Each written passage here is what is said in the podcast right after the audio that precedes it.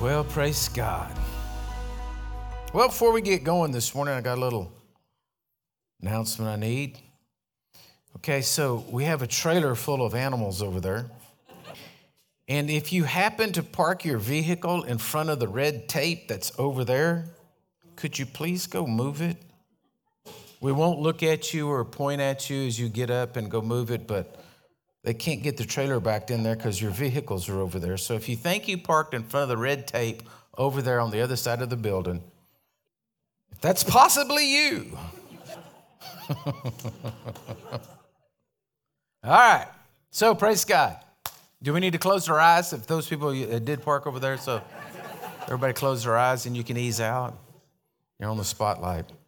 Okay, well, praise God. Get your Bibles out. And if you would go to the uh, Gospel of Matthew, chapter 5, verse 13. That's where I want to start this morning. Now, I'm going to, I don't know, I'm going to attempt to finish the series on the Holy Spirit this morning. And so I might, I don't know, we'll see. Might not. But if you haven't been listening to following the broadcast, you need to go listen to last week's message if you want to, because I can't review. If I start reviewing, I'm going to get lost. I'm going to be over there because it's just all too good. And so I'm just going to go on with the rest of the message as I picked up from last week. So you're going to need to go listen to last week's message, but it'll still make sense to you. Praise God. Look at the person beside you and say, You're special. Okay, come on, look at the person on the other side of him and say, You have gifts. I don't know if anybody's noticed here lately, but you know, our world's kind of just spiraling out of control. Has anybody noticed that?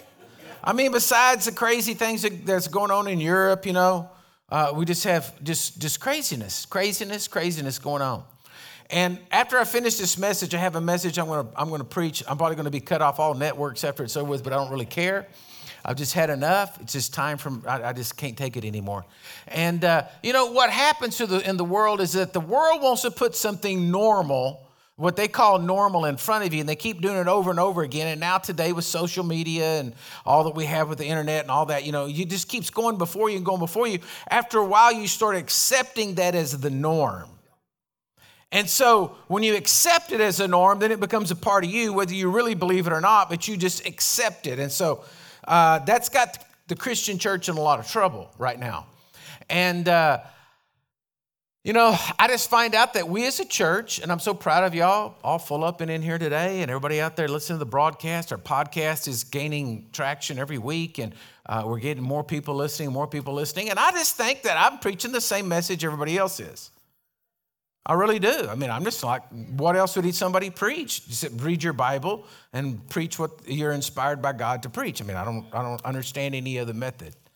And so I'm just like a little naive country boy. I just kind of just do what uh, we do. I, I believe in a good old time religion, right? Give me that old time religion. You know, just kind of where you believe the Bible's true and God's true and what He said's true and God's going to do what God's going to do. Amen? And so, uh, but but around us there's this craziness going on but then something's happening god's moving in his spirit and bob come here i want to I, I want to put i want to get you to come up here Bob was out recently uh, doing some evangelistic work, and I wanted him to tell you just what he saw or what took place. Well, for 29 years now, I've been evangelizing college spring break. That's one of the annual outreaches I always go down to the beach for. And I drag one of my big 14 foot crosses. And, and the kids always want to come up and get their picture with the cross. And so, you know, they, that's what they do. They, hey, can we get our pictures with the cross? I said, sure, as long as you promise to read my story. And I always have, you know, my pamphlet. I never wanted to be a cocaine addict at the ready. And, and I carry literally thousands of these down to the beach. And so I give these kids each one of the, the, uh, my story, which also has a gospel message and the sinner's prayer on the back. And so after they get their pictures, I stop them and I say, Now let me ask you, do you know why I carry a cross? And they're like, well, about Jesus or this or that, or they just shake their heads no. And I said, It's to remind you that Jesus loves you so much that he, and he is God's only acceptable sacrifice for sin. And if you ask Jesus Christ to come into your life, to take control of your life, to be your Lord and your Savior, He'll meet you right where you're at. And He'll fulfill His plan and purpose for your life, your destiny, if you allow Him to. Would you like to do that right now? Oh, yeah, yeah. And then so I'd pray with them. and lead them all through the sinner's prayer. And in the meantime, there's groups of kids waiting for their turns with, with the cross and with their pictures. And this year, I've led over 400 kids to the Lord on the beach in Port Aransas. Amen in 29 years, I haven't seen a harvest quite like that. I mean, usually you see a few here, a few there, you know, but these kids, after they pray, they're disappearing into the crowd. They come back with their friends. My friends want to pray too, you know, and it's just like, you know, I, so I asked the Lord about this. I said, so is this the beginning of the end time harvest, or is it an extra uh, measure of anointing on me because the devil almost killed me this last year with leukemia, and here I am. This is the first outreach where I was healthy enough to go back out with the cross. You know, I, I don't know what it is. All I know is that the kids right now are so ripe for salvation. And it's not just the kids, because I mean, I'll just, uh, when I don't have the cross on my shoulder, I walk into a restaurant, I wind up leading the waiter or waitress to the Lord. You know, people are just so hungry you got to be bold enough just to tell them, hey, Jesus loves you. Where are you with Jesus? And just start sharing with people. You'll see the response. Amen. Amen. Amen. So praise God. So what that's tying into my message this morning because, you know, I, it's not. I, I don't know that. I know that we're closer today to Jesus coming back than we were yesterday. That's my prophecy. Okay, and tomorrow we'll be closer again. So okay, but but I know that right now the world is, there is a hurting world. There is a crazy world. There's Lulus out there, okay, that have gone into the dark side and believe craziness, all right? But you, we, have to, we have to set in our lives what is normal. If carrying a 14 foot cross down the beach doesn't seem normal to you, think about this. Because you want people to be led to Jesus, well, then there may be something wrong with your normalcy. What we need right now is an army of God. We need people that'll stand up and be Christians. But the world's gotten to a place, now hear me, don't get mad. And like I said, just don't look down at the ground right now when I say this. Just don't look down and you know like, like you're in shame because then I know I'll hit you right between the eyes. But uh, and so you can get away with this. But some people just want to be Christians because they just want the ticket. They just want a ticket so they're not going to hell. They just want to have the entrance into heaven, but they really don't care about being too vocal or anything on this earth. They only care about getting that ticket and getting into heaven and making sure that they have eternity in heaven and not hell. That's a lot of Christians. They only bought fire insurance. It's the truth. That's the only relationship they want with Jesus is they just want fire insurance. Okay, but what we got to do is normal needs to be as a Christian, you need to be proud you're a Christian, not have to be ashamed you're a Christian. The world wants to shame us and make us be quiet. The world wants to tell us you can't, you, you shouldn't say anything. Oh, you know, your Bible's racist or your Bible's got you, you know, uh, uh you're a this or that or the other. No, no, no. This is what we believe. This is who we are. And the re- what's going to make the difference is the power to live it. You see, a lot of people don't like Christians, don't want to go to church, don't want to have anything to do with church, simply because church has not been effective in their life. It's not brought them any comfort. It's not brought them any relief. They've seen no power. They've seen no answers to prayers. They've seen nothing that does that, that any reason why they shouldn't rather be out fishing today, eating potato chips in a boat on the lake, versus in church seeking the presence of God. They haven't seen that it has any reality to it. I did it as a kid growing up. Went to church, but I saw no reality and I saw no, no, I just wanted to get through so we could go to the river. Hello? I did it because that was what good people are supposed to do. It's like joining the Lions Club. I'm not saying anything against the Lions Club, I'm just saying it's just joining an organization. Hello? But we got to be Christians today on the face of the earth that really help people and change people's lives for better. We got to be people and Christians that care about our neighbors. All right? And so, who are your neighbors? Well, Jesus told us that. Story of the Good Samaritan. It's anybody you come around, anybody you run across. All right? So, Matthew 5 13, let me get into this. Matthew 5 13 through 16 says, You are the salt of the earth. You. Everybody say, Me. me. You're the salt of the earth. But if salt loses its flavor, how shall it be seasoned?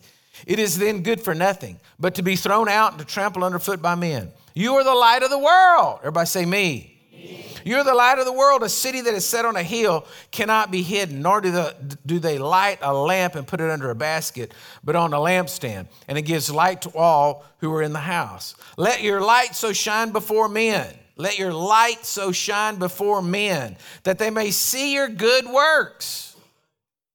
Let your light so shine before men that they may see your good glory, good works and glorify your Father in heaven. In other words, not you. Oh, you're so good. No, no, no. We want our light to shine so people look upward and say, My God. That's why I love when a lot of people, that when they find out that I'm a, I'm a pastor, they say, You? My God, how could Robert have been a pastor? And I said, Well, God's the glory. I said, Man, that had to be a work of God, it had to be a miracle. Okay, but that's you he's talking about. You are the restraining force on this earth. You. You good people. All right? But right now we need an army of good people. Okay, so go to Psalms 139, verse 14. Psalms 139, 14. It says, I will praise you, for I'm fearfully and wonderfully made. Marvelous are your works, and that my soul knows very well. My frame was not hidden from you when I was made in secret and the skillfully wrought in the lowest parts of the earth. Your eyes saw my substance being yet unformed, and in your book they were all written, the days fashioned for me, when as yet there was none of them. How precious also are your thoughts towards me, O God, and how great is the sum of them. Now I want you to go to Romans 12 3. Romans 12 3. I want to, this portion, I want to talk about the motivational gifts of the Spirit. Each and every one of you, the Bible says in Psalms 139, God knew you when you were formed in your mother's womb. He created in you, He wrote your name down, He got everything down. He put in you then when you were being formed in your mother's womb. Now, each and every one of us in here, we're different. Thank God. I'd hate to be preaching to a bunch of robots. Everybody in here being the same. Everybody that wore had the same clothes on. I'll never forget uh, when I was in the Ukraine years ago, right after the wall fell, they were trying to, they took me to the department stores and they were going to show me all what was had, the, the, the, the, abundance that they had. And I looked at it and I was like, yeah, yeah, boys, you've got white shirts and blue shirts. That's it. You got a bunch of them, but they're only white and blue. Where's everything other? Where's all the other colors? I'm glad I get to look at y'all this morning and I see all different colors of everything that y'all are wearing. All right? Each and every one of us are different. But the Bible says God put in you gifts, and they're called motivational gifts. Everybody say motivational. In other words, that's what moves you. And we're all not called the same. There's certain things that move you that don't move me. Let me read them. Romans 12, 3. For I say through the grace given to me, to everyone who is among you, not to think of himself more highly than he ought to think but to think soberly as God has dealt to each one a measure of faith. For as we have many members in one body, but not all the same members, do not have the same function. So we also, being many, are one body in Christ, and individual members in one another. Having then gifts differing according to the grace that was given to us, let us use them. If prophecy, let us prophesy in portion to our faith. Or ministry, let us use it in our ministering. Or he who teaches in teaching, and he who exhorts in exhortation. He who gives with liberality, and he who leads with diligence, and he who sows mercy with cheerfulness. Okay, these are the what was called the motivational gifts. These are the gifts that are inside of each and every one of you right now. They were there when you were formed in your mother's womb, whether you were saved or not saved. They were in you. When you were created as a, a in your mother's womb, you were already an eternal spirit. Every that every everybody is an eternal spirit. You're going to live ever. You're going to live forever, either in heaven or hell. Correct? Y'all with me? Okay. So when God formed you and He created you, it was it was like stuck in your DNA. It was put in you what was going to motivate you in life? Now, through your raising, through your family, through your environment, through everything you went to, it cultivated some and squashed others. All right? So let me just show you these seven gifts. First one it said was prophecy. That does not mean, in that in this term we're talking here, it means preaching. The ability to preach, the ability to proclaim, the ability to tell others about Jesus Christ. That's what it means. The second one's ministry, and that means service or help. In other words, you just want to help, you just like helping people. It's just a part of you.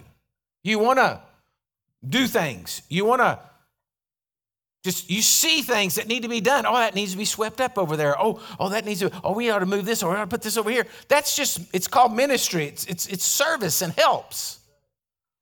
The third one's teaching. Now you know when I was going to school, God bless them, I had some teachers that did not have the gift of teaching. They could not keep my attention. I wasn't interested in what they were talking about. They didn't make any sense. It was just like wah wah wah wah wah wah wah wah wah wah wah wah wah wah. But a person who has a gift of teaching has an ability to talk to you in such a way that it causes you and pulls you into the conversation, and then you can understand it. How many of y'all have ever read the instructions of how to put something together from, you know, had to have been some Chinese lady, and you try to read those instructions, and those instructions could teach you how to put that thing together, and you're just like, who wrote this? Am I right? Raise your hand if you've ever had that problem so I know I'm not alone. I'm just reading the instructions saying, What is this? Okay?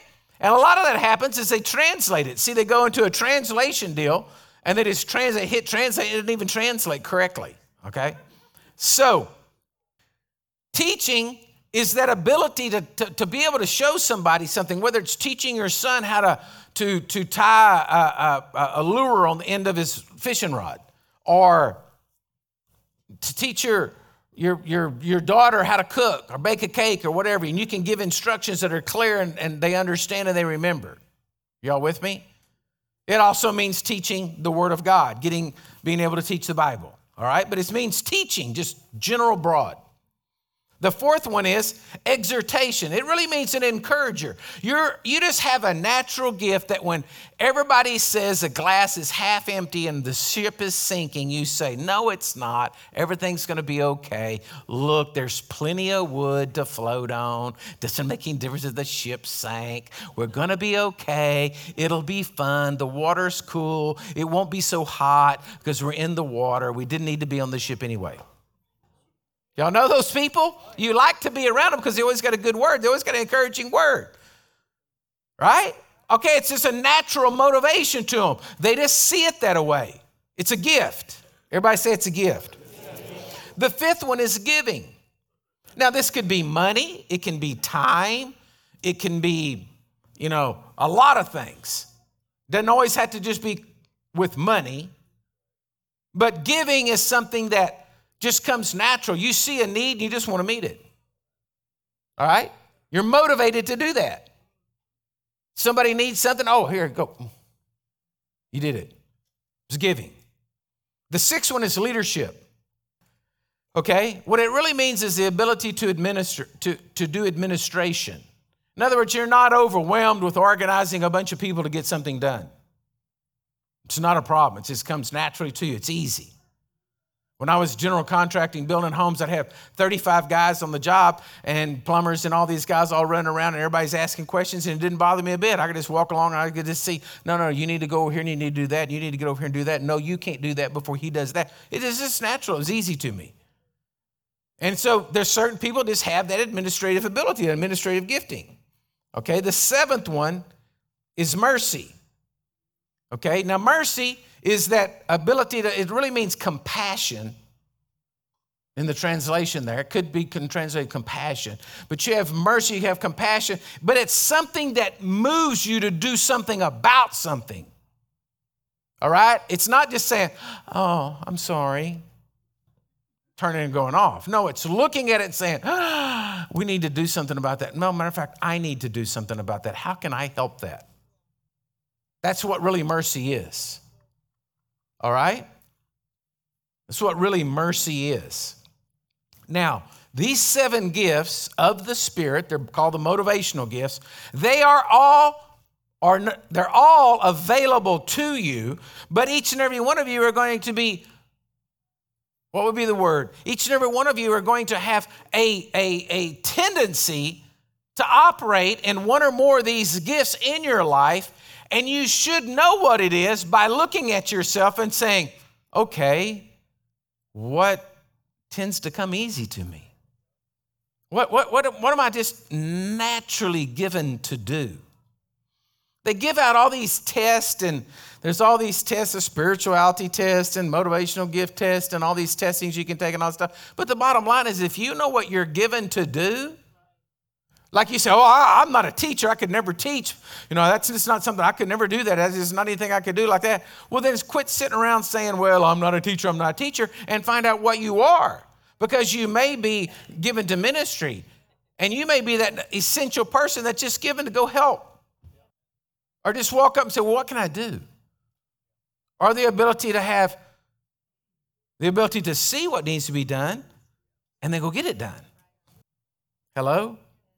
And all you got to do is sit down and think about this. Just put those seven things down and think about them, and you'll find out exactly what your motivations are. What you were God given, gifted inside of you, and they are gifts. And when you when you operate in them, you're blessed. You're encouraged, you're strengthened. Hello? Now, I don't know if it's because I'm called to be a pastor and uh, you know, but when I look in my own life, if you come to me and you tell me you have a problem, I'm going to tell you an encouraging word and how to get out of it. It's going to come to me naturally. I may go home and kick my feet up and say, God, I hope they do it, Lord. but at that moment, I'm gonna that gift is on the inside of me. I've cultivated it. I know it. I just I just can tap into it and tell you a good encouraging word that if you'll grab hold of it, it will save you. And I've developed it over years. But you got to understand something. The motivational gifts are in you, and you're not gonna, you don't have to have the Holy Ghost move on you to operate in it because it's already a part of you. And if you want to be a blessing and truly be working for Jesus, you've got to hone in on what your motivations are. And then as you begin to operate in it and allow the Holy Spirit to continue to build that and show that, and, and the more you use it, the stronger it's going to get. Then all of a sudden you just start falling into place and the body starts working correctly. Okay? So everybody say, I'm gifted. Look at the person beside you and say, You're gifted. But I want to tell y'all something. The most discouraging thing to me in the ministry and as a pastor is seeing the potential in somebody and then them not being able to see it in themselves. Because the devil has lied to them, the devil has stolen from them, the devil has tripped them up, the devil has gone through and, and, and kept them in life from being able to see their potential and, and got them pushed down and they can't see it no matter how much I jump up and down and no matter how much I try to get them to see it, they can't see it. And that discourages me. That really just angers me that the devil can do that to people. And I've seen people over the years have great potential to serve the Lord and then just because they've been lied to. And I'm telling you, church, we need an army of God, and we need people who are, operate in the gifts that you're called to operate in so that we can be the body of Christ and help people because I can't do it myself.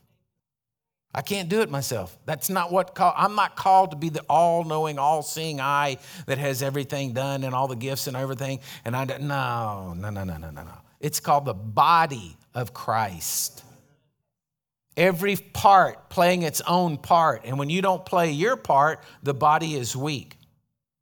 Yesterday, I was trying to just do my daily walk, and I don't know what I did. What I didn't step on a rock or nothing, but all of a sudden, just like my foot started hurting. It's like like like it just didn't want to like the, it just didn't want to work right. And I was like, well, that's just about right. The rest of my body wants to function and operate right, but now I got this pain over here in my foot, and I did what it's typical. I just said, You ain't going to get me. You wouldn't get me to quit right now. I'll hobble on one leg. And I just forced through until finally it quit hurting and then went on. But I'm just saying, if the body, one portion is hurting, it affects everything. And we need the body of Christ to be strong right now in this day and time. Okay, so let me take you to the next one. Go to Second Corinthians chapter 5. 2 Corinthians 5:20. Now it's all the Holy Spirit when I talked about the Holy Spirit indwelling you and, and having the, your own prayer language last week, and now I'm talking about the motivational gifts that are inside of you, it's all the Holy Spirit. I'm just showing you everything about His ministry, okay? And now we're going to talk about the gifts of the Spirit. But I got to understand, before I go into this, I got to do a little, little backgrounding here. Because if I believe that the church has gotten off I'm not talking about this church, I'm talking about the church in general, has gotten off more into the to a wrong area is right here. And I don't want us falling down that rabbit hole. 2 Corinthians 5:20 says, "Now then we are ambassadors for Christ, as though Christ were pleading through us. We implore you on Christ's behalf be reconciled unto God." Folks, you have a job in life. Listen to me. You're you're you're there's and don't get me wrong. There's nothing wrong with, you know, having dreams and aspirations for, you know, whatever, having a big ranch and and, and, and, and, and whatever. You know, I don't know what I don't, I don't know what your dream is or whatever, but there's something wrong with getting so wrapped up in all of that of your retirement and your, your, your what you're chasing and all that you forget what you're called to do. Because what you're called to do is to preach the gospel. Everybody say, I'm called to preach. Now, what does that mean? I mean that you're called to tell everybody around you the good news of Jesus. The gospel, the word gospel means good news. You're called to tell people good news that their sins can be forgiven them through the blood of Jesus. That's what you're called to do. And I mean, if you just if you just walked up to every person you met tomorrow and you said, Did you know your sins can be forgiven? Jesus will forgive you of your sins. And then just walk to the next one. Did you know? And you just did that. You would be preaching the gospel. You may not be very effective at it, and everybody may think you lost your mind, but you, you, that is what you're called to do. When your neighbor calls you up and they're having a hard time, you're called to tell them the good news. That's what makes the body of Christ because we're Christians and we believe it. And too long the church has, and look, I'm not trying to get out of my job, but too long the church has all put everything over on the preacher and let the preacher go do it. Oh, it's the preacher's job to do that. No, it's not. It's the body of Christ. And if we want to see revival in this area, and we want to see, you know, the healing center out here, and we want to see all the g- glory things that God's uh, calling us as a church to do, it's going to take every one of us. Because, folks, if it's dependent upon me, folks, then we're going to stay this size, and this is all I can handle. I ain't doing no more. I mean, just being honest with you, I ain't going to do no more. It's too hard. It's too much. I cannot. They, they say the average pastor cannot shepherd more than 50 people. 50. That's not 50 families, that's 50 people. That's all it can handle. And right now, you know, we're running 150, 200 people in church, uh, 600 watching the, the, the, broadcast this morning, and six, uh, 2,000 watching uh, uh, in the podcast all the week. And I'm supposed to take care of all that?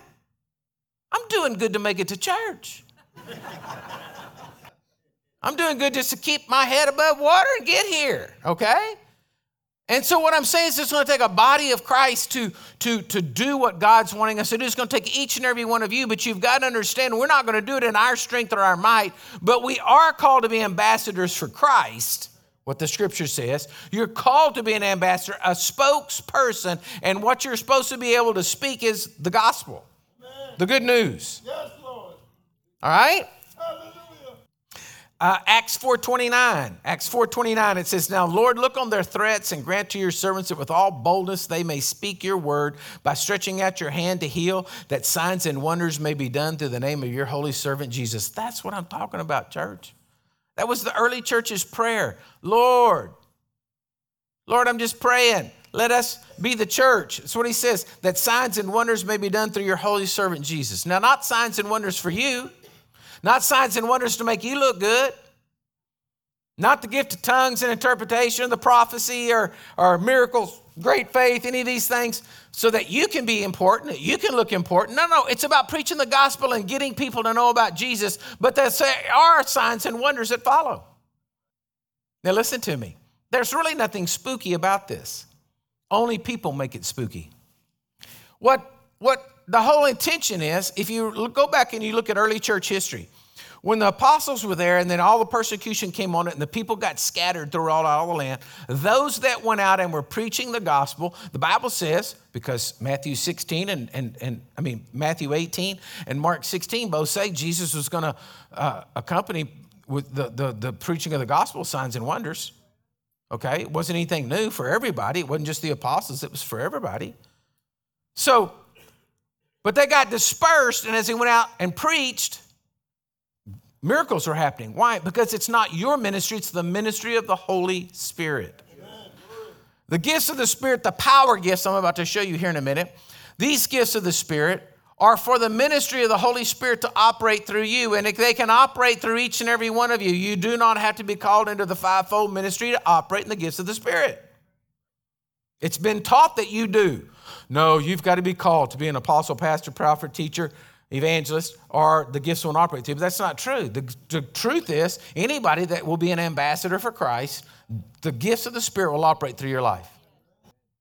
And some of you, I dare say, have operated in the gifts of the Spirit and you never knew it. So let's look at them. 1 Corinthians chapter 12, verse 1. 1 Corinthians 12, 1.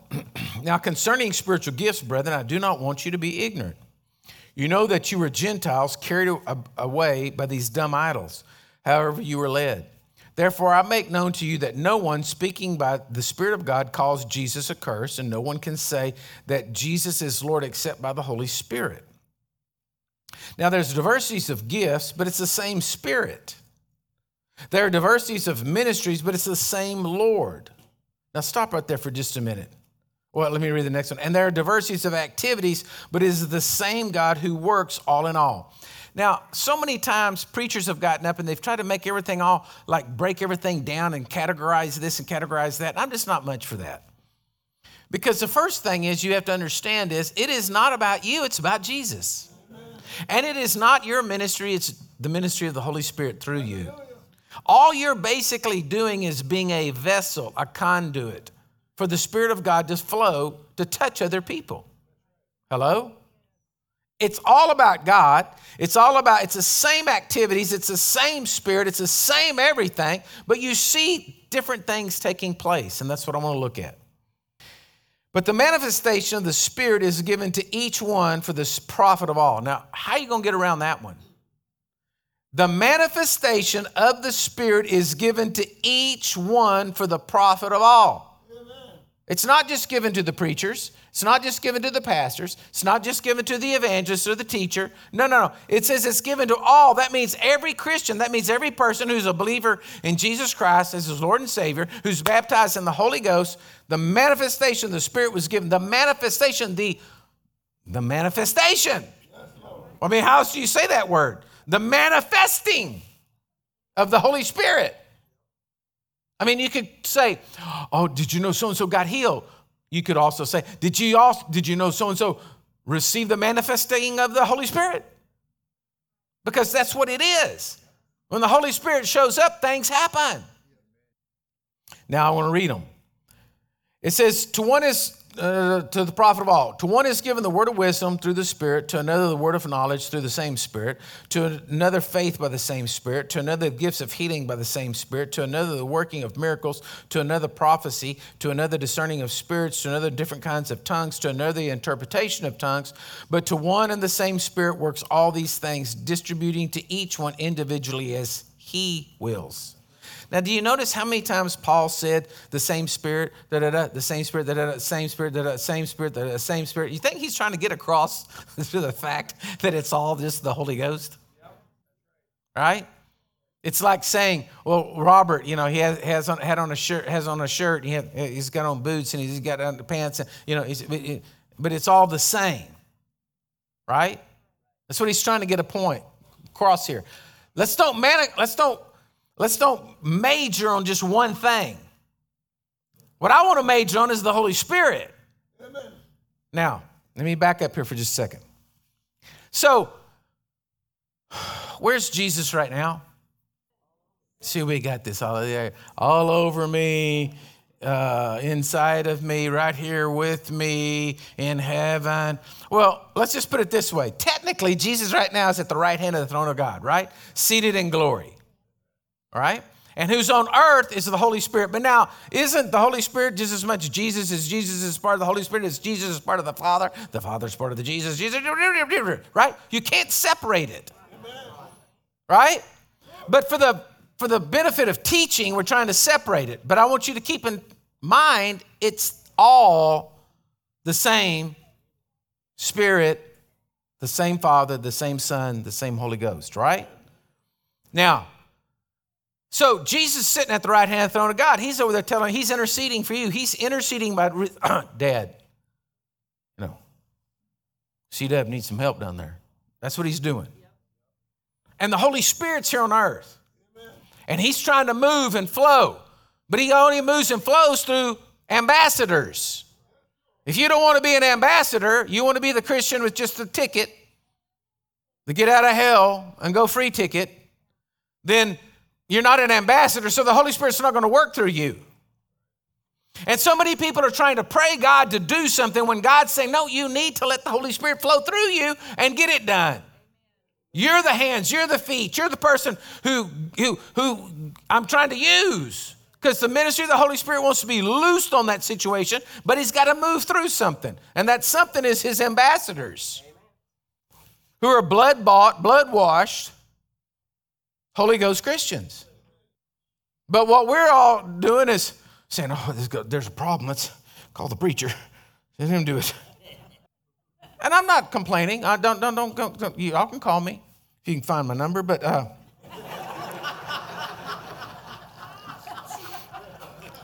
But that's what the church has been doing forever. I'm not talking again here, I'm talking about universal church.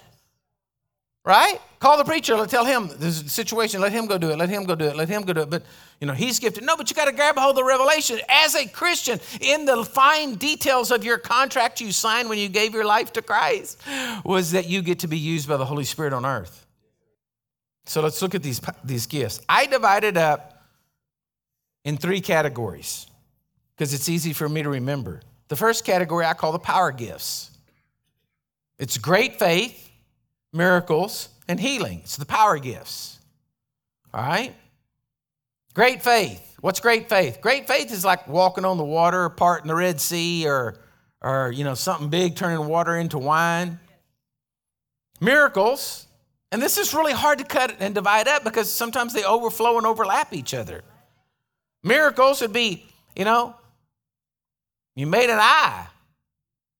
I mean, I mean, come on. Uh, you know, you know, lame man jumps up and leaping around. You know, I mean, it, it, miracles. And then healing would be restoring of the body. Now, how, you can see how these intertwine each other because, you know, there's no sense standing around and saying, Boy, old Joe, he got up, but was that a miracle or was that healing or was that great faith? I don't know which one it was. And having, you know, doctrinal councils to try to figure this out. The dude got healed, who cares? That's the way I look at it. All of it's a gift of the Spirit. I don't need to get so honed in in life and being praying, Lord, thank you for great faith. You either got great faith or you don't. How do you know you have great faith and you're operating the gift of great faith? Because you got great faith. It's that simple.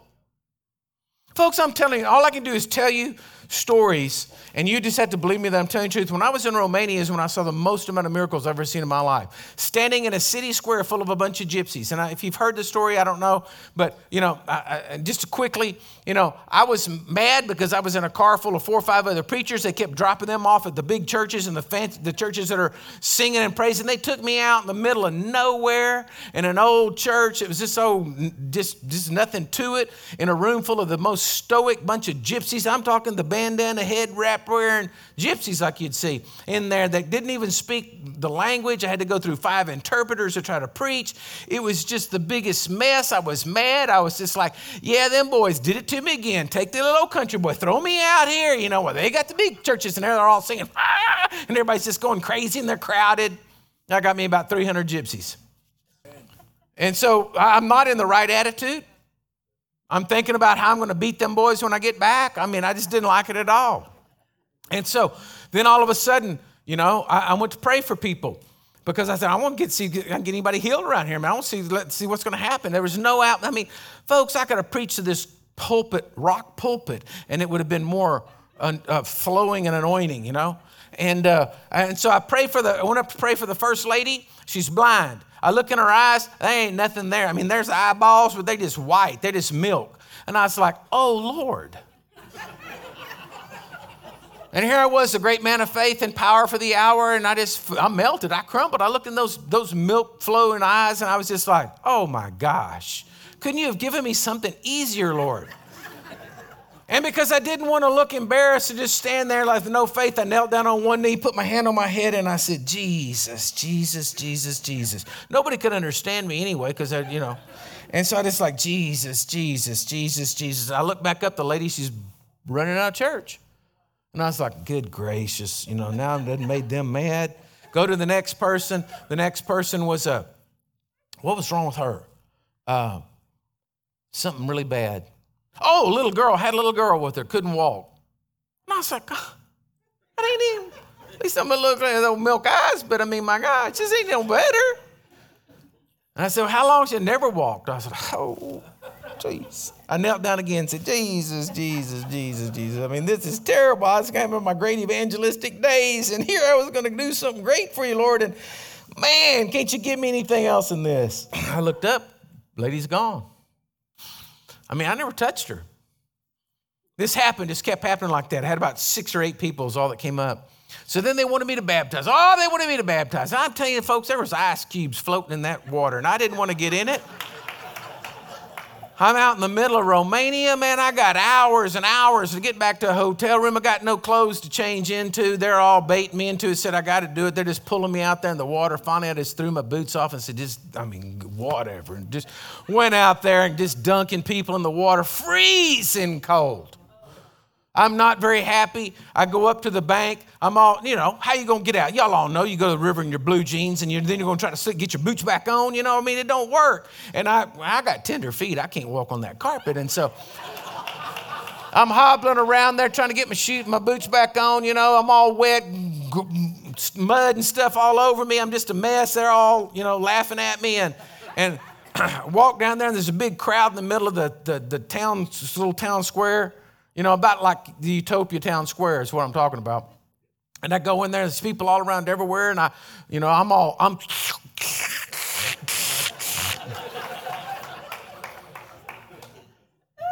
I mean, there ain't no spirituality to this. I mean, there's no faith in me. I'm just mad, just want to go home. And I went up there and I said, What's going on? And they said, Well, the woman went through town and brought, told everybody that all sick to come out. And I said, What do you mean? What woman? The blind woman. I said, Well, the blind woman run out of the church hours ago. He says, Yeah, but she can see. I said, What? Bring the blind woman up here. I want to see the blind woman. The blind woman comes up. She's just looking at me two, two just normal eyes, and I'm like, Holy cow. That woman's got eyeballs. I mean, this is show you the faith that I've got. And then she, he said, What she, she, she went around and told everybody, Come out there, the guy that, that will pray for you. And I'm like, what are you talking about? So all these people are here, they start shoving sick people over there on top of me. Now I'm having a little more faith because I keep looking at the blind woman.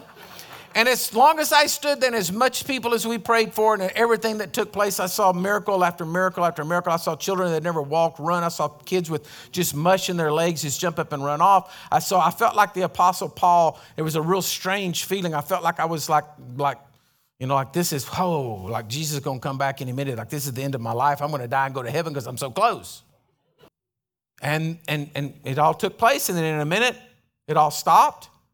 And they threw me in the car. And I rode back wet to hotel room thinking, what just happened? I don't know if great faith operated. I don't know if it was a gift of miracles. I don't know. If, I don't know what to hold. I, I can tell you, I don't know what took place. I was not sitting there saying, okay, now let me see. Now that looks like it was a gift of miracles. I would write that down. Yes, I would categorize that. I'm just sitting there going, because it's a ministry of the Holy Spirit. It's not my ministry. But I'm just trying to get, make this divide up so when you read your Bible, you can ask yourself the question what's taking place right now? When Jesus goes in and heals the, the, the, the, the Jairus' daughter who died, I mean, folks, come on, she's dead. It's going to take some great faith. All right? The second division I make up here is what's called the revelational gifts the word of wisdom, the word of knowledge, and discerning of spirits, okay?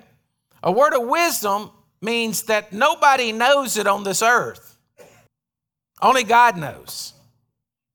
So, what would be an example? Let me see.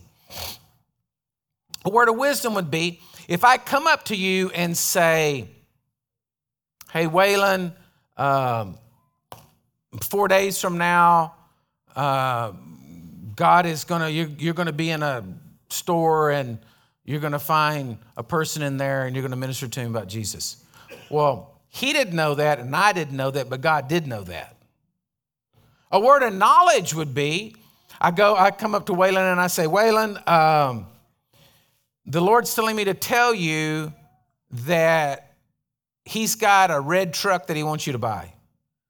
And he says to me, Waylon says to me, Man, that is wild. I was just looking at a magazine at a red truck to buy.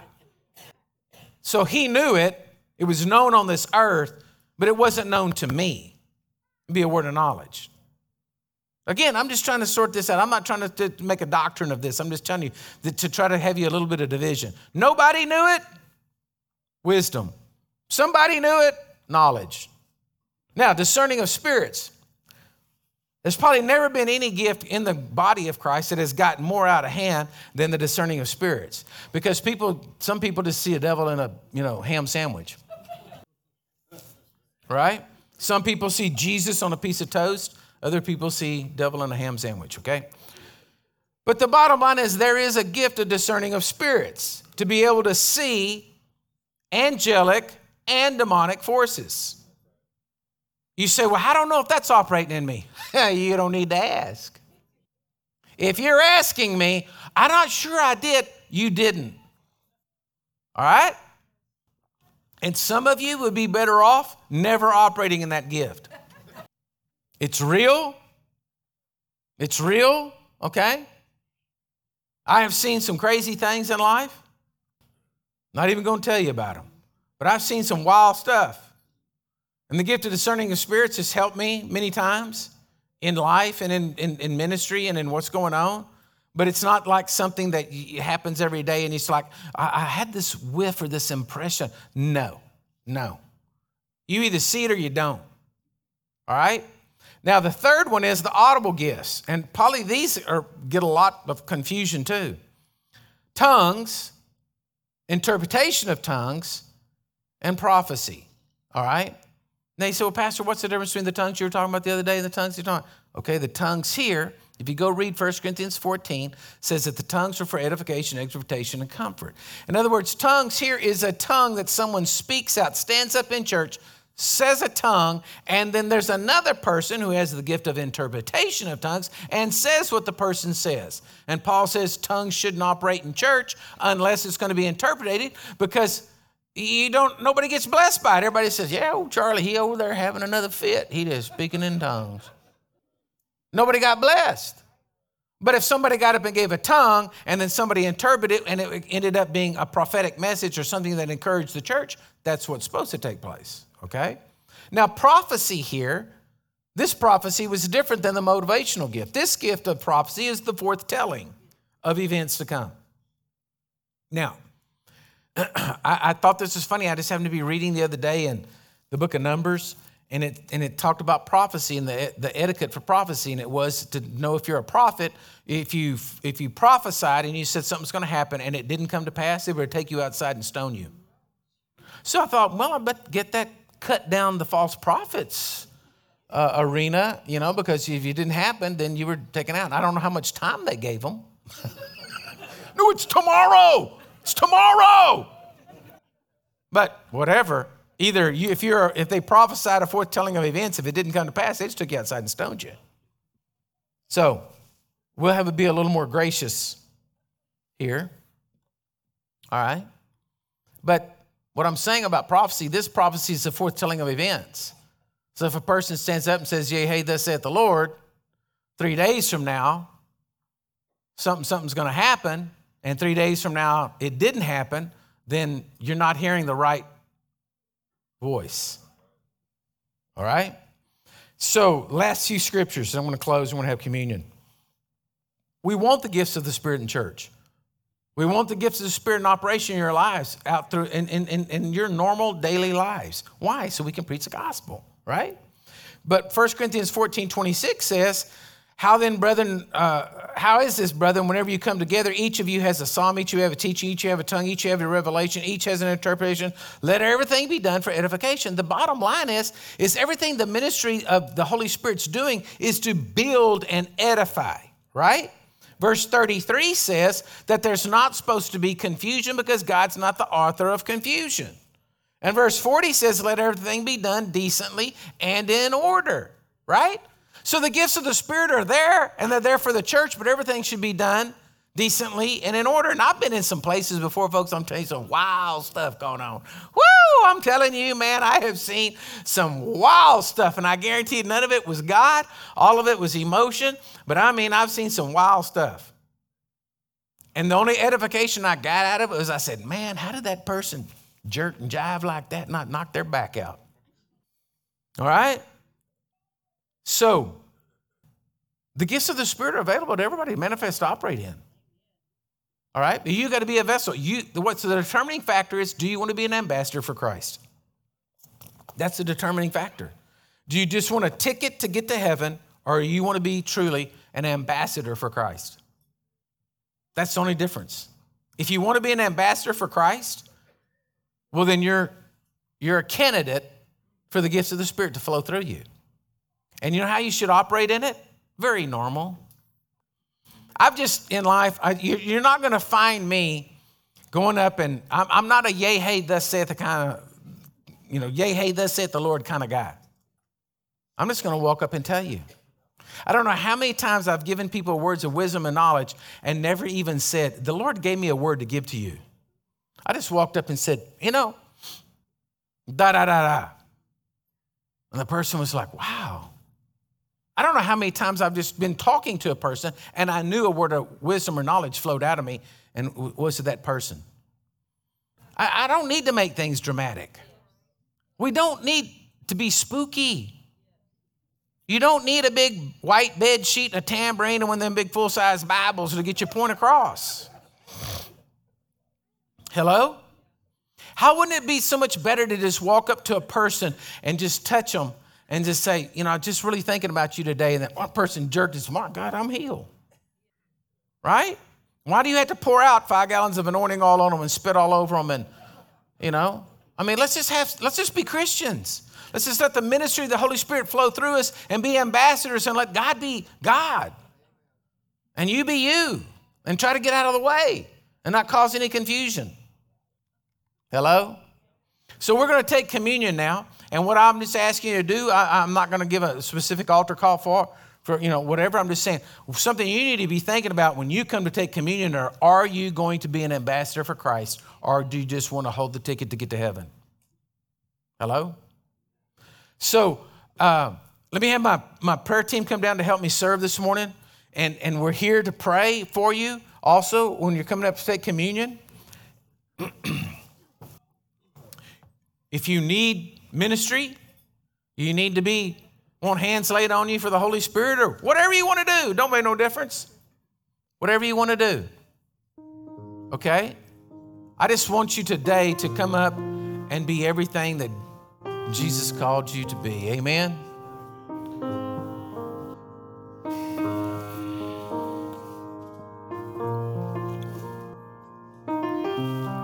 So, for those of you watching, you get your communion elements ready right now. I want you to know that if you're here today, it's maybe you're just a guest today, first time you've been here, we have an open communion service here at Living Waters Church. If you are a born again believer, you, you, you have Jesus Christ as your Lord and Savior, you're more than welcome to have communion with us today. And then as we get through with communion, you know, if y'all want to make your way over to the fellowship hall, stay for dinner on the grounds, pet a donkey or something. I don't know what's over there. But Lord, we just thank you right now in Jesus' name for God, who you are, and that we can come and have communion with you today. Lord, it's just one of the most amazing things that we mortal people can have communion with the Almighty God. And so, Lord, I just thank you for it.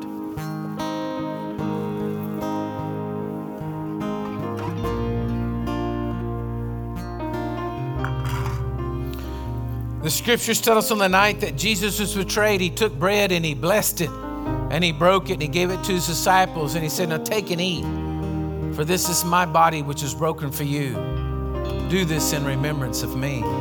So, Lord, we thank you for this bread, your broken body, your broken body for us, Lord. Thank you in Jesus' mighty name. Those of you at home, you can take and eat.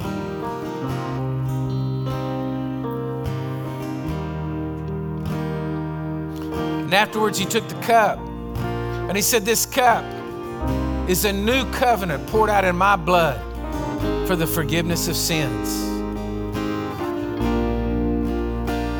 Lord, we thank you for this. That, Lord, today as we repent of our sins, that you forgive us, that you wash us and cleanse us in your blood, and you make us white as snow.